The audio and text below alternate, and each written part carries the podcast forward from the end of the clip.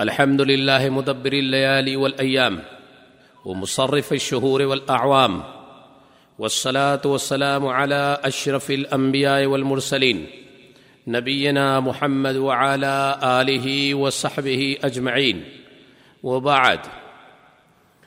قال الله عز وجل وما خلقت الجن والانس الا ليعبدون معظ السامعين.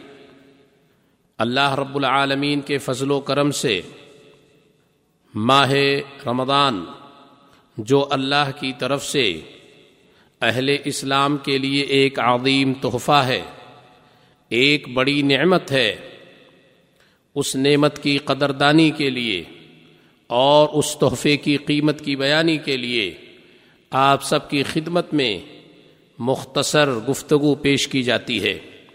آج کی اس گفتگو کی جو بنیاد ہے، محور ہے، وہ دو نشستوں پر مشتمل ہے۔ اور آج میں مخاطب ہوں اپنے ان بھائیوں سے جنہیں اللہ رب العالمین نے ماہ رمضان کے مہینے کی سعادتوں سے نوازا ہے۔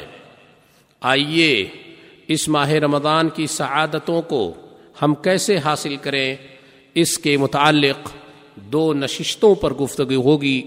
پہلی نشست میں چند باتیں آپ کی خدمت میں عرض ہیں۔ پہلی بات تو یہ ہے کہ ہمیں اس پر غور کرنا چاہیے کہ ہماری پیدائش کا مقصد کیا ہے اور ہمارے وجود کا سبب کیا ہے۔ اس کی وضاحت اللہ رب العالمین نے قرآن کریم میں بڑی سراحت کے ساتھ کی ہے۔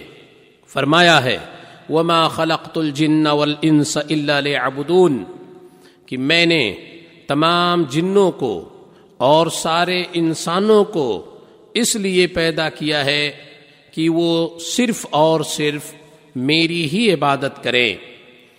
اس قرآن کریم کی آیت سے ہمیں یہ صاف طور پر پتہ چلا کہ ہماری زندگی کا مقصد، ہمارے وجود کا مقصد صرف اور صرف یہ ہے کہ ہم بہت سارے لہو لعب سے دنیا کی لذتوں اور دنیا کی خواہشوں سے ہٹ کر یہ دنیا جو فنا ہونے والی ہے، جسے ہمیشگی کا مقام حاصل نہیں ہے، یہ ایک رہ گزر کی طرح سے، ایک ہم سفر کی طرح سے، ایک دوست کی طرح سے دنیا ہے جو کسی نہ کسی موقع سے ساتھ چھوڑ دیتی ہے، اسے نہ دوام حاصل ہے اور نہ ہی اس کے اندر رہنے بسنے والوں کو دوام حاصل ہے۔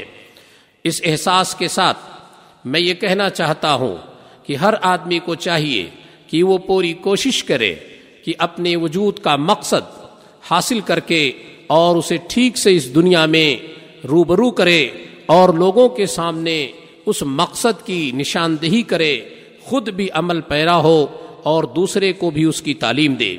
آئیے دوسرا نقطہ یہ ہے کہ ہمیں اللہ رب العالمین نے بڑی پیاری سی زندگی عطا کی ہے اور اس زندگی کو اللہ نے بہت ساری نعمتوں سے بھر دیا ہے، لیکن ان نعمتوں میں سے ایک عظیم نعمت جو اللہ نے عطا کی ہے، وہ نعمت اسلام ہے۔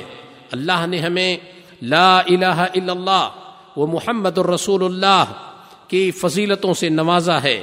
اس کلمے کی گویائی کی اللہ نے ہمیں ایک ایک درجہ عطا کیا ہے، ایک مقام عطا کیا ہے۔ اس لیے اس نعمت کو ہمیں خوب خوب یاد کرنا چاہیے اور اس نعمت کا شکر گزار ہونا چاہیے اور اس نعمت پر ہمیں غور و فکر بھی کرنی چاہیے۔ اس لیے اللہ کی یہ نعمتیں بھی بدلتی رہتی ہیں۔ حالات کے تقاضوں سے یہ نعمتیں بدلتی رہتی ہیں۔ اللہ نے جو ہمیں اسلام کی نعمت دی ہے، یہ بہت بڑی نعمت ہے۔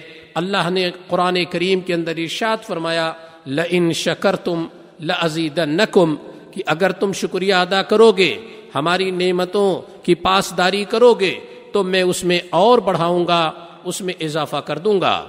دوسرا نقطہ یہ ہے کہ اللہ نے ہمیں جو زندگی عطا کی ہے اور ہماری زندگی کو اللہ نے ماہ رمضان تک بڑھایا ہے اور رمضان تک دراز کیا ہے، یہ بھی اللہ کی طرف سے ہمارے اوپر ایک بہت بڑی نعمت ہے۔